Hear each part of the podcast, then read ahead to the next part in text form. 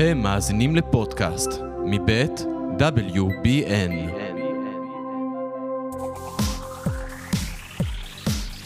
טוב!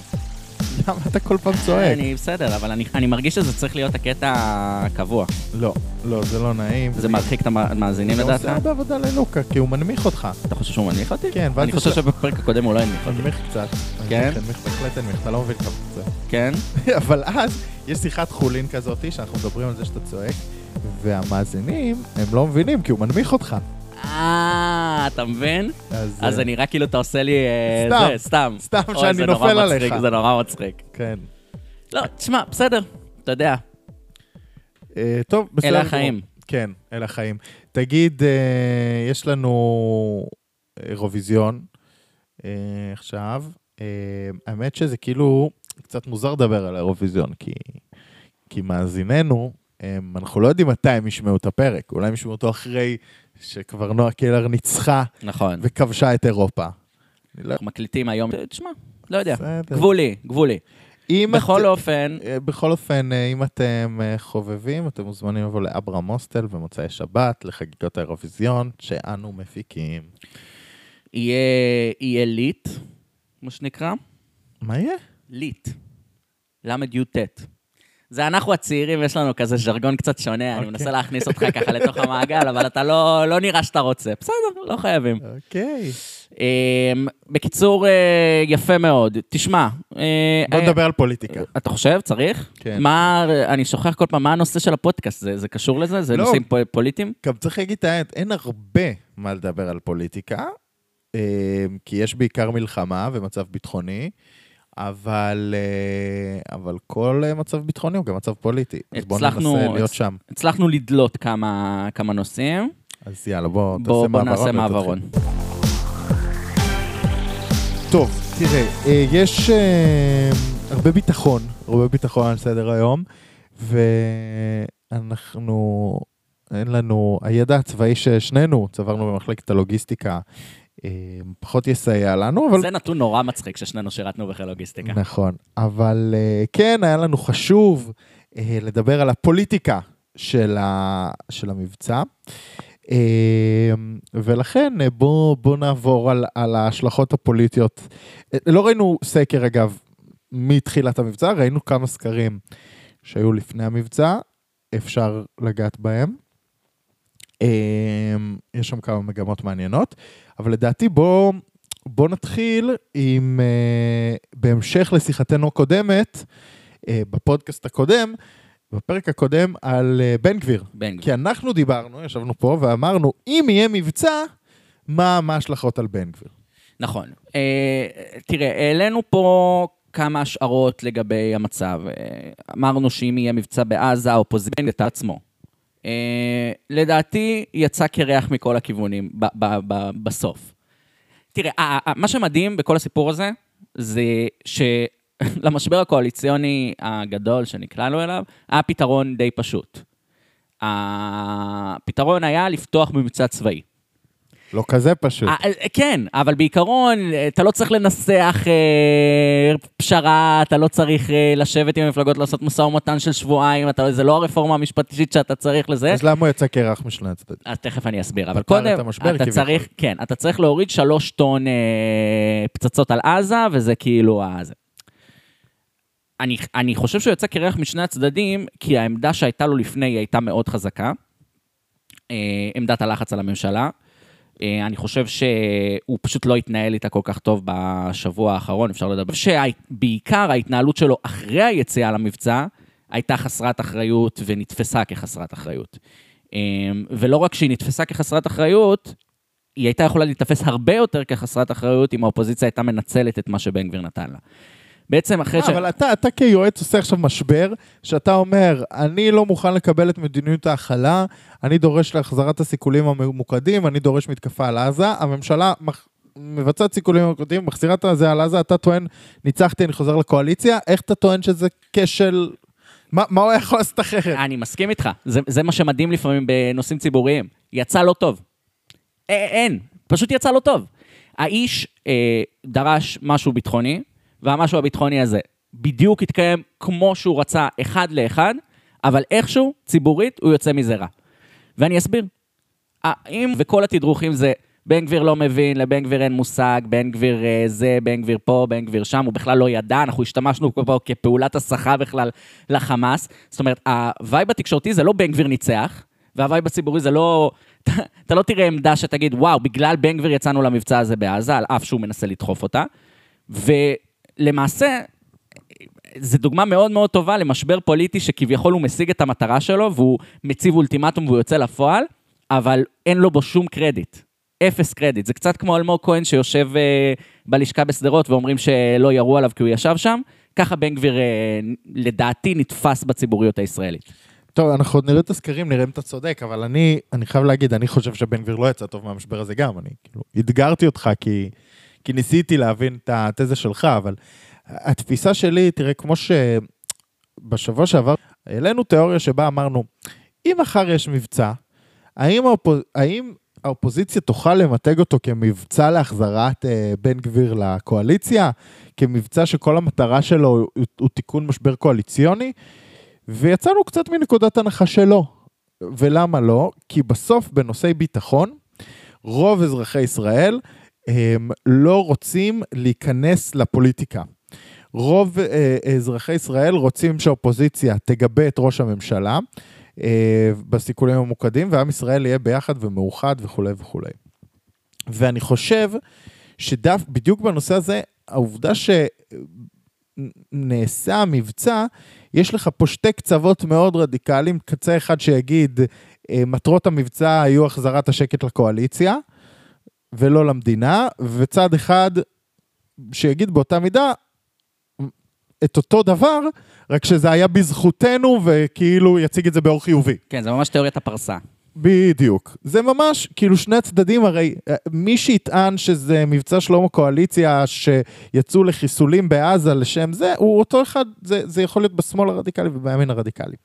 ולכן זה לא נוגע בעיניי ברוב אזרחי ישראל, ומי שדווקא מנסה ללכת אחרי התיאוריה הזאת, מוצא את עצמו קצת מחוץ לגדר, ומוצא את עצמו קצת, בהמשלה אלמוג כהן לא ירו בי, לא ירו לסדרות כי הייתי שם, יוצא כאילו קצת, קצת מנותק, ואני חושב שזאת הבעיה של בן גביר. בן גביר במידה מסוימת השיג יותר מדי. הוא נכנס לתוך, הוא, הוא יים במשבר שבו למען האמת לא היה מה לתת לו, באופן אמיתי. אני לא רוצה להאמין שהמבצע היה כדי לתת לו את זה, אבל כן, באופן ודאי, כרגע אין לו, אין לו יותר עם מה ללכת. ומצד שני, ותשקוט הקואליציה, כן, בן גביר קיבל את, ה, את הסולם שלו לרדת מהעץ על מלא. כן, כאילו דיברנו על, אנחנו לא רואים איך זה ייפטר, בסוף שש טון על עזה וזה נפטר. כאילו, זה, זה בסוף הסיפור. וזה די מדהים. תראה איך משבר יכול ככה להיפטר בישראל. אבל שוב פעם, אני חוזר למה שאתה אמרת. אני חושב ש... שוב, כן, אנחנו נראה חיכוכים נוספים, כמובן, בקואליציה הזאת זה לא נגמר, זה ימשיך וזה אה, יגדל, אבל אחרי כל מה שקרה עם בן גביר, אני חושב שחייבים, חייבים, חייבים לדבר על התגובה מהצד השני של מה שקרה. אה, אני חושב שהיה פה פספוס הזדמנות משמעותי. מה, באופוזיציה? באופוזיציה. לא, אז רגע, שנייה, לפני זה, אוקיי. אני רוצה, לא על, על הצד השני של בן גביר, וזה הצד של נתניהו. אני חושב שמבחינת נתניהו, יש פה מסר שאתה תדבר על זה שהוא פוספס באופוזיציה, הוא גם יחסית פוספס בעולם, אבל יש פה איזשהו סיפור של כן היכולת של נתניהו להחזיק את הקואליציה שלו. כי ברגע שבן גביר מאיים במשבר על רקע ביטחוני, וברגע שבישראל פורט, פורץ מבצע כזה, אז נתניהו צריך למצוא את עצמו, מסביר בישראל ומסביר בעולם, ואחרי שישקטו הרוחות, אני משער שהתיאוריה הזאת כן תצוף מחדש, על האם הוא יצא למבצע צבאי בגלל בן גביר. עכשיו, אני מאמין שלא. בן גביר טוען שכן. ובטענה הזו של uh, בן גביר, ובטענה הזו שמסתדרת עם הטיימליין, אתה יודע, בסוף קונספירציות הם, בכל, בכל שקר צריך טיפת אמת, כן? אז, אז הקונספירציה הזאת כן מסתדרת עם הטיימליין, והיא כן בעיניי שמה את נתניהו בבעיה, שהוא צריך, לך תוכח עכשיו שזה לא בגלל זה. וזה כן מסר לבאות לנתניהו, שהמשברים, זאת אומרת, אני במקום נתניהו, אם אני מבין שאני רוצה, מתכוון ללכת, חיסול כזה לא מבוצע בהחלטה פזיזה. הוא היה חייב לסיים את המשבר לפני זה. כן, כן. ותראה, זה... בסוף, אתה יודע, הטענה הזאת עלתה הרבה פעמים, של נתניהו המבצעים באים לו בנוח ופה ושם. ההבזקל בפעם הזאת, כמו שאתה אומר, זה שיש גורם בתוך הקואליציה שלו שאומר, זה כן, זה, זה המצב. כאילו, יצאנו למבצע הזה בגלל פוליטיקה. ועכשיו, לדעתי, זה בדיוק הזמן לעבור לנושא הבא, נעשה מעברון, ונדבר על הכישלון בעיניי של האופוזיציה בתוך הסיפור הזה. יאללה. טוב, אני, כאילו, כבר... זועם על ההתנהלות הזאת, מראייה יחצנית, דוברותית, whatever. תן את הרנט שלך. תראה, קודם כל, כמו שאמרנו קודם, נושאים ביטחוניים בישראל הם מקודשים, אתה לא יוצא נגד מבצע, אתה לא אומר זה מבצע פוליטי, אתה לא פה, אתה לא שם. אבל במקרה של בן גביר, איך שאתה לא מסתכל על זה, יש פה תקלה שחייבים לתקוף אותה. תראה, יש שתי אופציות. או שבן גביר שיקר. אם בן גביר שיקר, אז בעצם ישראל יצא למבצע צבאי מהכוונות הנכונות, כדי להחזיר את ההרתעה וכו' וכו', כמו שנתניהו אומר, אבל יש חבר קואליציה, שהוא חלק מדרג קבלת ההחלטות הביטחוני, אני מזכיר לך, כי הוא השר לביטחון לאומי, וחבר בקבינט, וחבר בקבינט המדיני-ביטחוני, והוא יוצא ואומר, ישראל יצא למבצע פוליטי בעזה. מה זאת אומרת? לא היו שיקולים ביטחוניים, יכול להיות שהיו קצת שיקולים ביטחוניים, כן? אבל בסוף ההחלטה נבעה משיקולים פוליטיים של נתניהו, הוא רצה לסיים את המשבר בקואליציה. עכשיו, מבחינת מסר לעולם, זה דבר מטורף. זה, אני חושב, כאילו, זה, זה, זה אמור לפתוח מהדורות בעולם, במרכאות. כי בכל מקרה יש ביקורת על מבצעים בעזה בעולם, ואם יוצא חבר קבינט... למרות את הסרטון של שרת ההסברה. כן, שהיה, וואו, שהיה כן. מדהים בעיניי. השר לביטחון לאומי יוצא ואומר, יצאנו למבצע פוליטי, זה מטורף. אז זה האופציה הראשונה. האופציה השנייה שהוא אומר אמת. אני לא יודע כבר מה המצב היותר גרוע. אם זה אמת, אז אתה יודע, יצאנו למבצע בעזה על רקע פוליטי. עכשיו, לא ראיתי אדם אחד באופוזיציה, חוץ ממנסור עבאס שקצת תקף את זה ממקום אחר, לא לתקוף את מהות המבצע. אתה יודע מה? אפילו להגיד, השיקולים הביטחוניים מוצדקים, היה צריך להחזיר את ההרתעה, אבל יש שר בממשלה שהחליט לפגוע במדינת ישראל. זה מסר שהוא כל כך פשוט, מסר שהוא כל כך ברור, ויה, ו, וישמע כל כך הגיוני לכל אחד שישמע אותו, שזה כמעט פשע לא להוציא אותו כ, כתדרוך, או כהודעה רשמית, או כמשהו בסגנון הזה. עכשיו, הכל נובע מהפחד שלא להיכנס למבצע צבאי, לא להכניס פוליטיקה למבצעים צבאיים, וכו' וכו' וכו' וכו'. אבל פה זה לא פוליטיקה במבצעים הצבאיים. אתה אומר, הכל בסדר, יש מבצע צבאי. אנחנו תומכים, אנחנו, איך אומרים, נותנים גיבוי, נותנים גיבוי לכל החלטה שתחזיר את השקט בדרום. אממה, מי שלא מגבה, מי שפוגע בתושבי הדרום, מי שהורס לישראל את התדמית בעולם, הוא בן גביר, הוא הממשלה הנוכחית. אנחנו נותנים את הגיבוי, והממשלה לא נותנת את הגיבוי לעצמה. תראו איזה מצב מטורף זה. ואין כל אחד שאומר את זה. ובעיניי זה פספוס עצום באמת של הקואליט, של האופוזיציה. ואם נחזור קודם לניתוחים אחרים, אני חושב שהמצב הביטחוני היה, כמו שאמרתי הרבה פעמים, אחד מהדברים שהממשלה הזאת סבלה מהם מאוד, ואני חושב שהאופוזיציה שוב פעם מפספסת הזדמנות לרכב על זה, ולא רק לרכב על זה, כי באמת זה, זה משהו שממש מתבקש להגיד. תראה, יש אה, איזשהו פחד אה, כמהי, כאילו, יוצא דופן, אה, תמיד, תמיד, תמיד, אה, בזמן מבצעים צבאיים, להעיז לדבר כאופוזיציה, כל כל, הפחד הזה הוא בדרך כלל מוצדק, לפעמים לא. כי תפקידה של אופוזיציה, אה, הוא למצוא את הזווית שאליה יכולה להיכנס היטב, כמו לדוגמה הזווית שאתה הבאת, שנותנת כן איזשהו ערך מוסף. אבל זו אופוזיציה, ואנחנו ראינו, נגעתי קצת בסקרים שהתפרסמו לפני המבצע, שנמצאת בשיא שלה מבחינת מספרי הגוש, ובכל זאת שתי המפלג... שתי, כאילו, מפלגת האופוזיציה נמצאת בירידה הכי גבוהה מכל המפלגות. אם ניקח את סקר מכון מדגם של חדשות שתים עשרה, הסתכלנו פה כאילו על הגרף שהוא מצא בין כל הסקרים.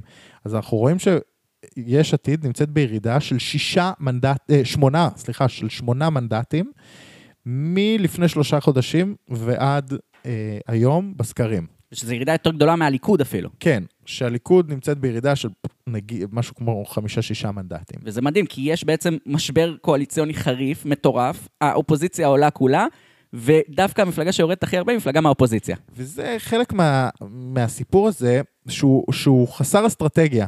זאת אומרת, אני לא ראיתי, אה, שום דבר לא, גם לא מפלגת העבודה, לדוגמה.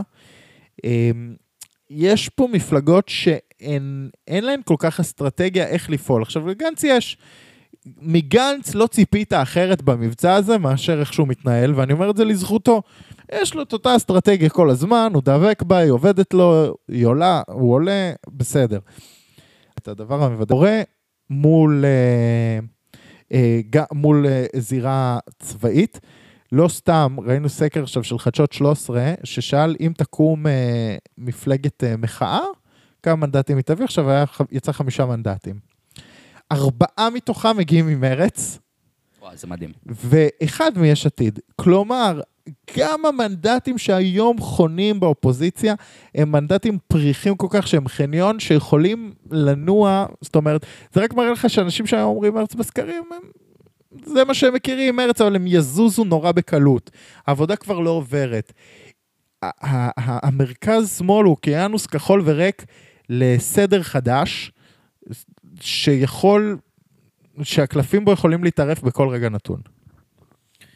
מאוד מאוד מאוד מעניין. טוב, אני באמת לא, לא, קשה לי נורא עם הפספוס הזה של האופוזיציה. עוד פעם, ממבט יחצני, דוברותי, תקשורתי. אני באמת חושב שזו הייתה הזדמנות משמעותית לשנות נרטיב ארוך שנים.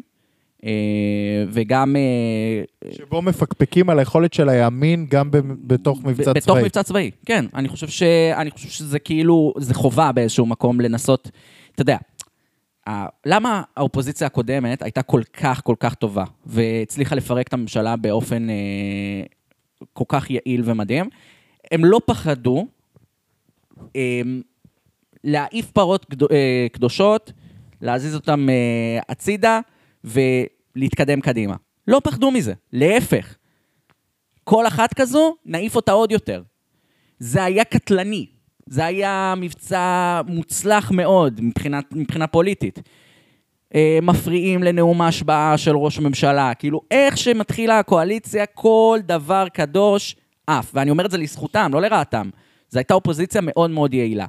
ההבדל, כבר דיברנו על זה המון פעמים, אבל עוד פעם אני אומר, האופוזיציה היום היא מפחדת, היא אה, לא, לא מצליחה לייצר את אותו בהלה ופחד שיצרה האופוזיציה הקודמת בצורה מאוד מאוד טובה, ו, וזה לא שלא נותנים להם כלים לעשות את זה. והירידה ב, בסקרים של האופוזיציה זה קצת יותר השמה, של הקואליציה, זה קצת יותר אשמת הקואליציה מאשר עבודת האופוזיציה. האופוזיציה צריכה לחשוב גם איך אנחנו ממסמרים את המסר הזה, איך אנחנו מגיעים לבחירות כשזו עדיין תהיה התחושה. כי בסוף, אתה יודע, עובר שבוע, עוברים שבועיים, חוזרת ההרתעה, פתאום ממשלת הימין נתפסת שוב פעם כממשלה אחראית, שהחזיר את הביטחון, שהחזיר את הזה, זהו, מסמסת את כל מה שעבדת עליו עכשיו על השלוש, בשלושה חודשים האחרונים. וזה בעיניי, זה, זה, זה פספוס עצום. כל מה שהאופוזיציה הקודמת עשתה, הייתה למסמר את המסר שהוא כל הזמן יהיה קבוע, וכשנגיע ליום הבוחר, כל בוחר יזכור את כל המסרים שנאמרו בשנה וחצי האחרונים. ובזה האופוזיציה הנוכחית נכשלת כישלון חרוץ. אבל אני חייב להגיד לך, אבל משהו על המחאה האזרחית, שאנחנו דיברנו עליו, אפשר גם להרחיב עליה קצת, אבל גם היא וראשיה לא כל כך הצליחו למצוא את עצמם בתוך מציאות ביטחונית. וזה חצי מובן כשאנחנו מדברים על אנשים שזה לא הרקע שלהם, אבל בתוך המחאה הזאת יש הרבה מילואימניקים וביטחוניסטים ולא יודע מה, שאני חושב שכן היו יכולים אפילו להיכנס בתוך הזווית שאתה פה הצעת, או למצוא עוד שתיים שלוש זוויות אחרות, ו... כן ראינו שיש פה איזושהי נקודת תורפה, מבחינת המחאה האזרחית, נגד הממשלה הזו, בנושאי ביטחון. כשפתאום אנחנו מגיעים לסדר יום מדיני ביטחוני, יש פה איזה בלבול, ונתניהו מתחיל לפעול פתאום בתוך אלמנט מאוד פשוט, מאוד קל עבורו. אני חושב, אם אני יכול לאמר, שזה גם מתבטא במידה מסוימת בסקרי המנדטים הבאים שיבואו אחרי המבצע. כן, תראה, אני חושב שאחת הפלטות של, ה, של, ה, של המחאה, זה לא פלטה, זה גם לא בוודאות באג, יכול להיות שזה פיצ'ר, היא שאין אין סדר יום אה, רחב. זאת אומרת, בגלל שהמחנה הזה הוא כאילו כל כך כל כך גדול, המחנה המתנגד לרפורמה המשפטית, אז כשעוברים נושא נושא, יש המון אה, דעות והמון, אה, וכבר אין קונצנזוס. עכשיו, בנושא המדיני-ביטחוני זה עוד יותר גדול, כי הקונצנזוס הישראלי, באמת, שמונים, שמונים וחמש, אפילו תשעים אחוז, הוא עם מה שהממשלה הנוכחית עושה. זאת אומרת, מאוד מאוד קשה לבוא ב... בהופכי למה שהממשלה הנוכחית עושה. העניין, באמת, שוב פעם, הוא שאפשר להיכנס בנקודות קצת יותר קטנות.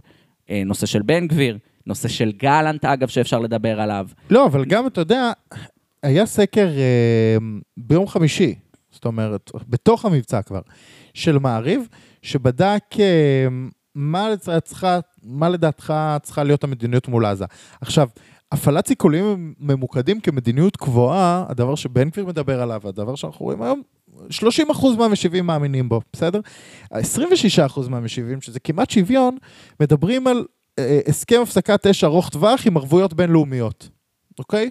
נכון, יש גם מקום לדיבור על זה. וזה כיוון שלכל הפחות, המפלגות שהן משמאל לגנץ, בקואליציה הזאת, היו יכולות לבלוט עליו עכשיו. מה יעזור לנו? הסבב הזה הוא חשוב, היה צריך זה, אבל אי אפשר בלי למנף אותו ל... כאילו, אתה יודע, עשרים ושש אחוז מהאוכלוסייה, זה שלושים מנדטים. זה, זה, אגב, זה היה מסר שכן נאמר לי במבצעים קודמים, אבל... כאילו משום מה במבצע הזה, בגלל שהיה כל כך בלגן לפני, האופוזיציה מנסה להיות אקסטרה ממלכתית, אקסטרה מדהימה, אקסטרה תומכת, ואני חושב ששוב פעם, זו טעות מטורפת, הם לא מבינים מה שעשו להם לפני שנה וחצי, היה מהלך סופר מוצלח, והם לא משכפלים אותו אל מול הממשלה הנוכחית, ואני אגיד לך יותר מזה, אם המצב ימשיך ככה, הירידה בסקרים ת... תיעצר. הרפורמה המשפטית, תלך, לא יהיה יותר, הנושא הביטחוני כבר לא יהיה, לא יהיה מעורער, והקואליציה הזאת תתחיל להתייצב, כי האופוזיציה מסרבת, מסרבת לעשות כל שונה ואחר. אתה רוצה לדבר על המשך המחאה, או המשך, או גלנט? בוא, מה אתה מעדיף? תשמע, אני אגיד לך, אני אזרוק לך איזה מילה על גלנט. יאללה, זרוק. שתראה כש... הפוליטיקה היא דבר כל כך מדהים. לפני uh, חודש וחצי גלנט היה מפוטר, אך מכתב הפיטורים העולם לא הגיע, הוא היה שעיר להזזל של הימין, כשהתחילו הרקטות מעזה, הימין, כאילו ביביסטי שלא רצה להשאין את נתניהו, הוא האשים את הרפיצות של גלנט, ועכשיו אנחנו רואים את גלנט ונתניהו פתאום כאוף החול חוזרים מחדש, ואת גלנט מרעיף... Uh, מחמאות לנתניהו, ואתה בעצם רואה איך אה, סדר יום ביטחוני במדינת ישראל יכול אה, ממש לטרוף קלפים ולייצר אה, אה, פוליטיקה מחדש. גלנט היה, גלנט אני חושב, הצליח במידה מסוימת גם העמדה שלו ברפורמה, אבל גם עכשיו עם הסיפור הביטחוני, קצת למצב את עצמו מאוד במרכז מבחינת זה ש... שמקבל קצת כבוד מכולם. כלומר, גלנט אה, קצת נהנה, הצליח בחודש וחצי מאוד אינטנסיביים פוליטית, קצת ליהנות מכל העולמות.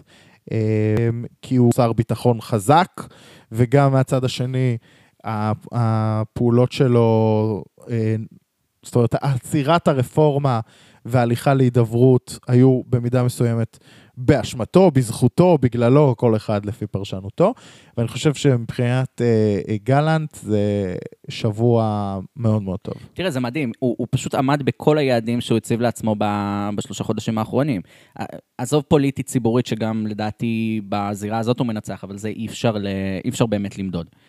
הבן אדם רצה עצירה של החקיקה המשפטית, הוא רואה בסיכון לביטחון, הוא הלך על באמת, אחד מהצעדים הרדיקליים שאני זוכר, לעמוד על במה ולהגיד שזו סכנה לביטחון וכו וכו וכו. ולכן, ו, ו, ו, ו, ו, ואז הוא השיג את מטרתו, פיטרו אותו מתפקיד שר הביטחון, אך לא פיטרו אותו, ואז הוא מנהל מבצע מוצלח ביחד עם נתניהו, ומחבק אותו, וחוזר להיות ככה אה, חזק בליכוד, וחזק בקרב מתפקדי הליכוד, וכו' וכו' וכו'. אני חושב שבממשלה הנוכחית, אם אמרנו מנצחים מפסידים, ודיברנו על זה בסיכום של המושבים, אה, ב- ב- ב- בזירת המנצחים, אני חושב שצריך להוסיף כרגע את אה, יואב גלנט, אלא אם כן יהיה שינוי אה, אה, לא צפוי, גם נשאר בתפקיד שר הביטחון, גם אה, הופך להיות הדמות הממלכתית כביכול בשביל הממשלה הזאת שמקבלת כבוד מהאופוזיציה, גם מכובד על ידי הליכוד ו- וכל תומכיו, וגם הצליח בכל היעדים שהוא הציב לעצמו. אני חושב שאם תעשה סקר דעת קהל שרים, שתבדוק אה, אחוזי תמיכה בשרים מסוימים, גלנט יקבל אה, אחוזים יפים, כי הוא יקבל גם האופוזיציה וגם הקואליציה במידה מסוימת. הוא עדיין אגב שרוף במחוזות מסוימים בקואליציה, צריך לזכור, בסופו של דבר הבייס שלו נמצא בצד ימין, ושם לא לגמרי עדיין סולחים ושוכחים, אבל הוא כן נמצא באיזשהו מיצוב שהוא יכול לשחק איתו בהמשך לכל כיוון שהוא יבחר. בואו נדבר קצת על המחאות, מתחדשות, לא מתחדשות, מה קורה שם, בואו נעשה מעברון.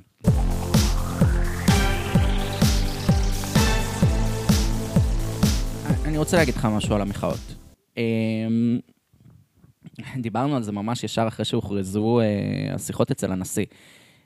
התחיל הגל הזה של המחאות נגמרו, הנה תראו אותם, הם מביאים עשרת אלפים איש, אף אחד לא פה, אף אחד לא שם, אף אחד לא זה.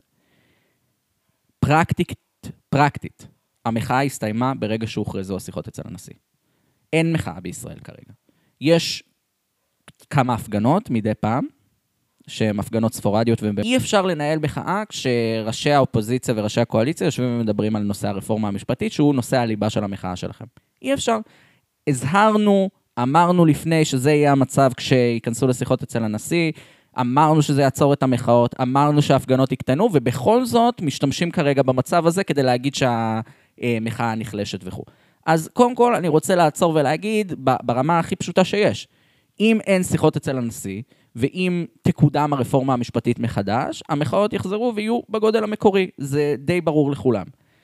העניין הוא שאני חושב שאנחנו כבר נמצאים במצב שבו גם אם השיחות אצל הנשיא ייכשלו, כמו שכך נראה, הרפורמה המשפטית כבר לא תקודם. ואז המחאה תהיה בבעיה.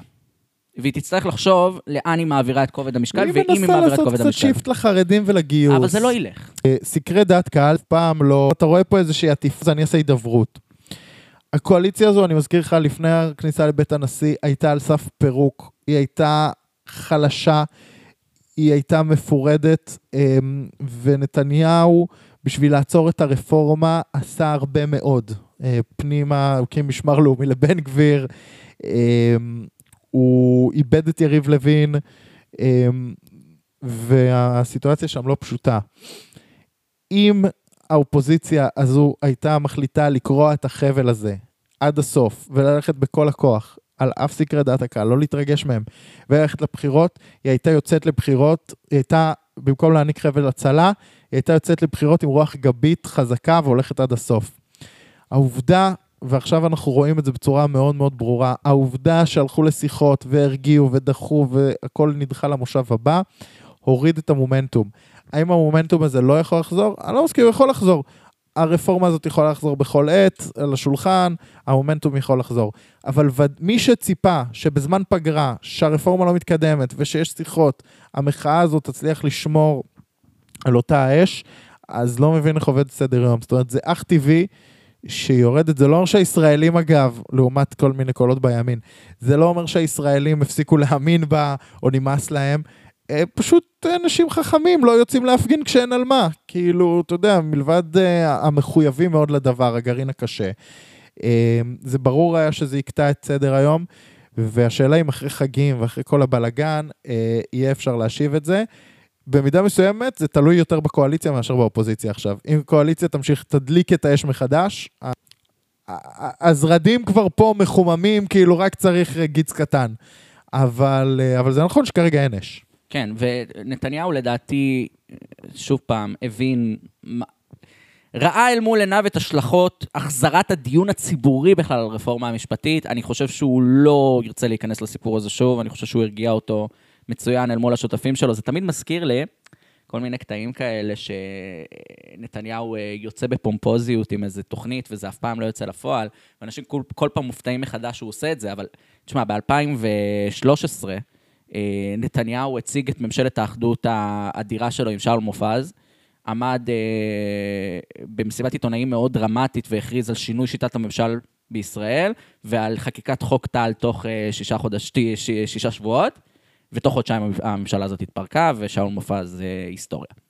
אז נתניהו מאוד מאוד טוב בלהדליק את הגיץ, קצת פחות טוב בלבצע אותו עד הסוף, ובמקרה הזה יש לו עוד תמריץ לא לבצע את השינויים הגדולים האלה, שהוא יודע בדיוק מה ההשלכות. ומעבר לזה, בגדול, בלמעלה, בלמעלה, הוא לא עד הסוף בסיפור הזה של הרפורמה המשפטית, כולנו יודעים את עמדתו המקורית והיותר מתונה מכלל חבריו, אז אני חושב שאם אני צריך לאמר, הסיפור הזה לא יחזור להיות במרכז הבמה של הממשלה הנוכחית. אני חושב שאנחנו נשמע יותר על יחסי חוץ, על ניסיון לחזור להתמקד במצבה של ישראל מול העולם, שזה המקומות של נתניהו הרבה יותר נוח בהם. טוב, בסדר, ניפרד לשלום, פרק קצר. כן, פרקון. פרקון ברקע המתיחות. תודה רבה ללוקה שמנמיך אותך כשאתה צועק. תודה, לוקה. ובאופן כללי... עושה פה מלאכה חשובה מאוד בחיים עצמם.